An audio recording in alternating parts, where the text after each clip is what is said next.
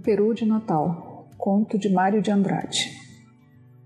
O nosso primeiro Natal de família, depois da morte de meu pai acontecida cinco meses antes, foi de consequências decisivas para a felicidade familiar. Nós sempre fôramos familiarmente felizes, nesse sentido muito abstrato da felicidade. Gente honesta, sem crimes, lá sem brigas internas, nem graves dificuldades econômicas mas devido principalmente à natureza cinzenta de meu pai, ser desprovido de qualquer lirismo, de uma exemplaridade incapaz, acolchoado no medíocre, sempre nos faltara aquele aproveitamento da vida, aquele gosto pelas felicidades materiais, um vinho bom, uma estação de águas, aquisição de geladeira, coisas assim. Meu pai fora de um bom errado, quase dramático, o puro sangue dos desmancha prazeres. Morreu meu pai, sentimos muito, etc. Quando chegamos nas proximidades do Natal, eu já estava que não podia mais para afastar aquela memória obstruente do morto, que parecia ter sistematizado para sempre a obrigação de uma lembrança dolorosa em cada almoço, em cada gesto mínimo da família. Uma vez que eu sugerira à mamãe a ideia de ir ver uma fita no cinema, o que resultou foram lágrimas. Onde se viu ir ao cinema de luto pesado, a dor já estava sendo cultivada pelas aparências e eu, que sempre gostara apenas regularmente de meu pai, mais por instinto de filho que por espontaneidade de amor, me via a ponto de aborrecer o bom do morto. Foi de certo por isto que me nasceu, esta sim, espontaneamente a ideia de fazer uma das minhas chamadas loucuras. Essa fora, aliás, e desde muito cedo, a minha esplêndida conquista contra o ambiente familiar. Desde cedinho, desde os tempos de ginásio, em que arranjava regularmente uma reprovação todos os anos, Desde o beijo às escondidas numa prima, aos 10 anos, descoberto por tia velha, uma detestável de tia, principalmente desde as lições que dei ou recebi, não sei, de uma criada de parentes, eu consegui, no reformatório do lar e na vasta parentagem, a fama conciliatória de louco. É doido, coitado, falavam. Meus pais falavam com certa tristeza condescendente o resto da parentagem buscando exemplo para os filhos e provavelmente com aquele prazer dos que se convencem de alguma superioridade. Não tinham doidos entre os filhos, pois foi o que me salvou, essa fama. Fiz tudo o que a vida me apresentou e meu ser exigia para se realizar com integridade. E me deixaram fazer tudo, porque eu era doido, coitado. Resultou disso uma existência sem complexos, de que não posso me queixar em nada. Era costume sempre na família a ceia de Natal. Ceia reles, já se imagina, ceia tipo meu pai, castanhas, figos, passas, depois da missa do galo, empanturrados de amêndoas e nozes, quando discutimos os três manos por causa dos quebra-nozes, empanturrados de castanhas e monotonias, a gente se abraçava e ia para a cama. Foi lembrando isso que arrebentei com uma das minhas loucuras. Bom, no Natal quero comer peru. Houve um desses espantos que ninguém não imaginou. Logo, minha tia solteirona e santa, que morava conosco, advertiu que não podíamos convidar ninguém por causa do luto.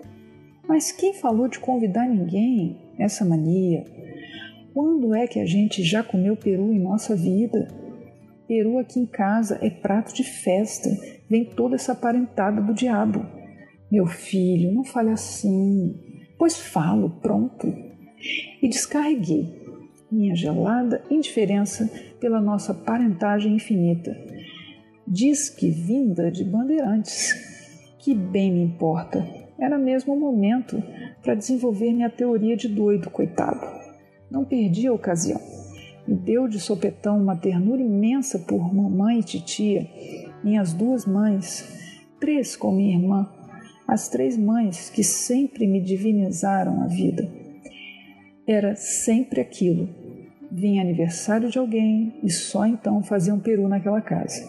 Peru era prato de festa, uma imundice de parentes já preparados pela tradição invadiam a casa por causa do peru, das empadinhas e dos doces. Minhas três mães, três dias antes, já não sabiam da vida se não trabalhar. Trabalhar no preparo de doces e frios finíssimos, de bem feitos. A parentagem devorava tudo e ainda levava embrulhinhos para os que não tinham podido vir. As minhas três mães mal podiam de exaustas. Do Peru, só no enterro dos ossos, no dia seguinte, é que mamãe, com titia, ainda provava num naco de perna, vago, escuro, perdido no arroz alvo. E isso mesmo era mamãe quem servia. Catava tudo para o velho e para os filhos. Na verdade, ninguém sabia de fato o que era peru em nossa casa. Peru, resto de festa. Não, não se convidava ninguém, era um peru para nós, cinco pessoas, e havia de ser com duas farofas, a gorda com os miúdos e a seca, douradinha, com bastante manteiga. Queria o papo recheado só com a farofa gorda, em que havíamos de ajuntar ameixa preta, nozes e um cálice de xerez, como aprendera na casa da Rose. Muito minha companheira. Está claro que omiti onde aprender a receita, mas todos desconfiaram e ficaram logo naquele ar de incenso assoprado. Não seria tentação do Dianho aproveitar receita tão gostosa e cerveja bem gelada, eu garantia quase gritando. É certo que, com meus gostos já bastante afinados fora do lar, pensei primeiro num vinho bom, completamente francês. Mas a ternura por mamãe venceu o doido.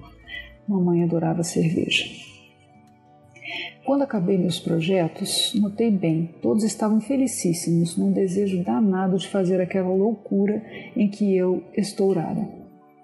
Bem que sabiam, era loucura sim, mas todos se faziam imaginar que eu sozinha que estava desejando muito aquilo e havia jeito fácil de empurrarem para cima de mim a culpa de seus desejos enormes sorriam, se entreolhando, tímidos como pombas desgarradas, até que minha irmã resolveu o consentimento geral. É louco mesmo. Comprou-se o peru, fez-se o peru, etc. Depois de uma missa do galo bem mal rezada, se deu o nosso mais maravilhoso Natal. Fora engraçado assim que me lembraram de que finalmente ia fazer mamãe comer peru, não fizera outra coisa aqueles dias que pensar nela, sentir ternura por ela, amar minha velhinha adorada. E meus manos também estavam no mesmo ritmo violento de amor, todos dominados pela felicidade nova que o Peru vinha imprimindo na família. De modo que, ainda disfarçando as coisas, deixei muito sossegado que mamãe cortasse todo o peito do Peru. Um momento, aliás, ela parou, feito fatias um dos lados do peito da ave, não resistindo àquelas leis de economia que sempre a tinham entorpecido numa quase pobreza sem razão. Não, senhora, corte inteiro só eu como tudo isso? Era mentira. O amor familiar estava por tal forma incandescente em mim que até era capaz de comer pouco, só para que os outros quatro comessem demais. E o diapasão dos outros era o mesmo. Aquele peru comido a sós redescobria em cada um o que cotidianamente abafara por completo: amor, paixão de mãe, paixão de filhos. Deus me perdoe, mas estou pensando em Jesus. Naquela casa de burgueses bem modestos estava se realizando um milagre digno do Natal de um Deus. O peito do peru ficou inteiramente reduzido a fatias amplas. Eu que sirvo. É louco mesmo, pois por que havia de servir se sempre mamãe servira naquela casa?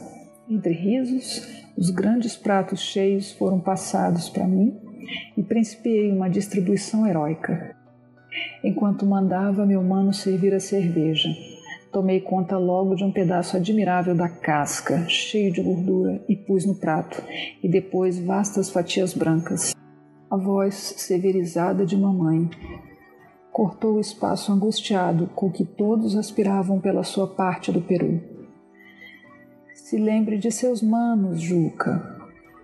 Quando que ela havia de imaginar, a pobre, que aquele era o prato dela, da mãe, da minha amiga maltratada, que sabia da Rose, que sabia meus crimes, a que eu só lembrava de comunicar o que fazia sofrer. O prato ficou sublime. Mamãe, este é o da senhora. Não, não passe, não.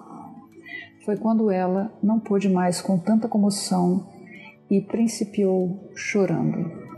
Minha tia também, logo percebendo que o novo prato sublime seria o dela, entrou no refrão das lágrimas.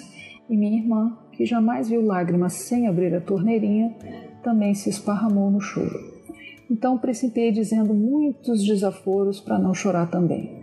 Tinha 19 anos diabo de família besta que via peru e chorava, coisas assim. Todos se esforçavam por sorrir, mas agora é que a alegria se tornara impossível.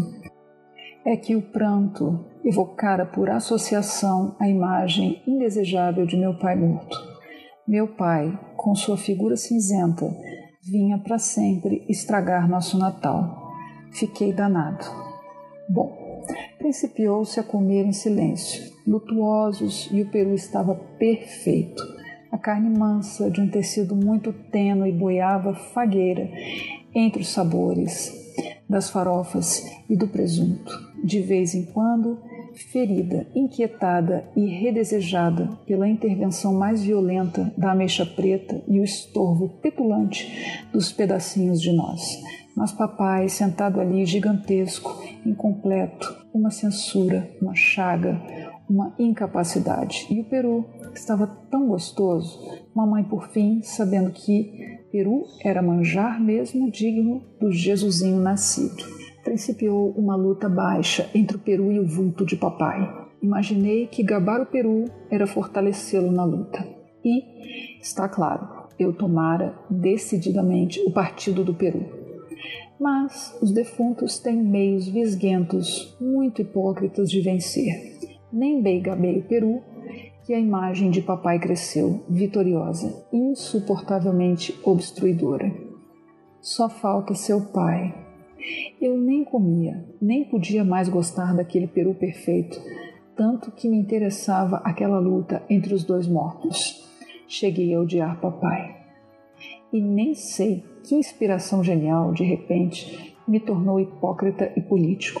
Naquele instante, que hoje me parece decisivo na nossa família, tomei, aparentemente, o partido de meu pai. Fingi triste.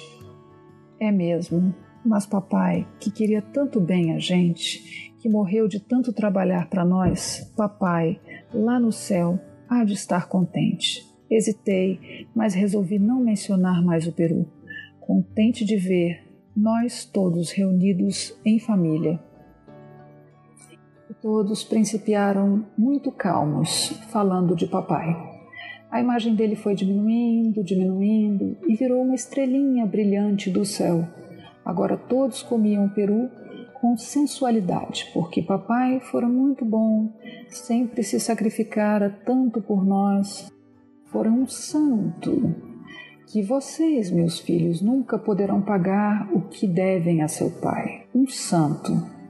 Papai virara santo, uma contemplação agradável, uma inestorvável estrelinha do céu.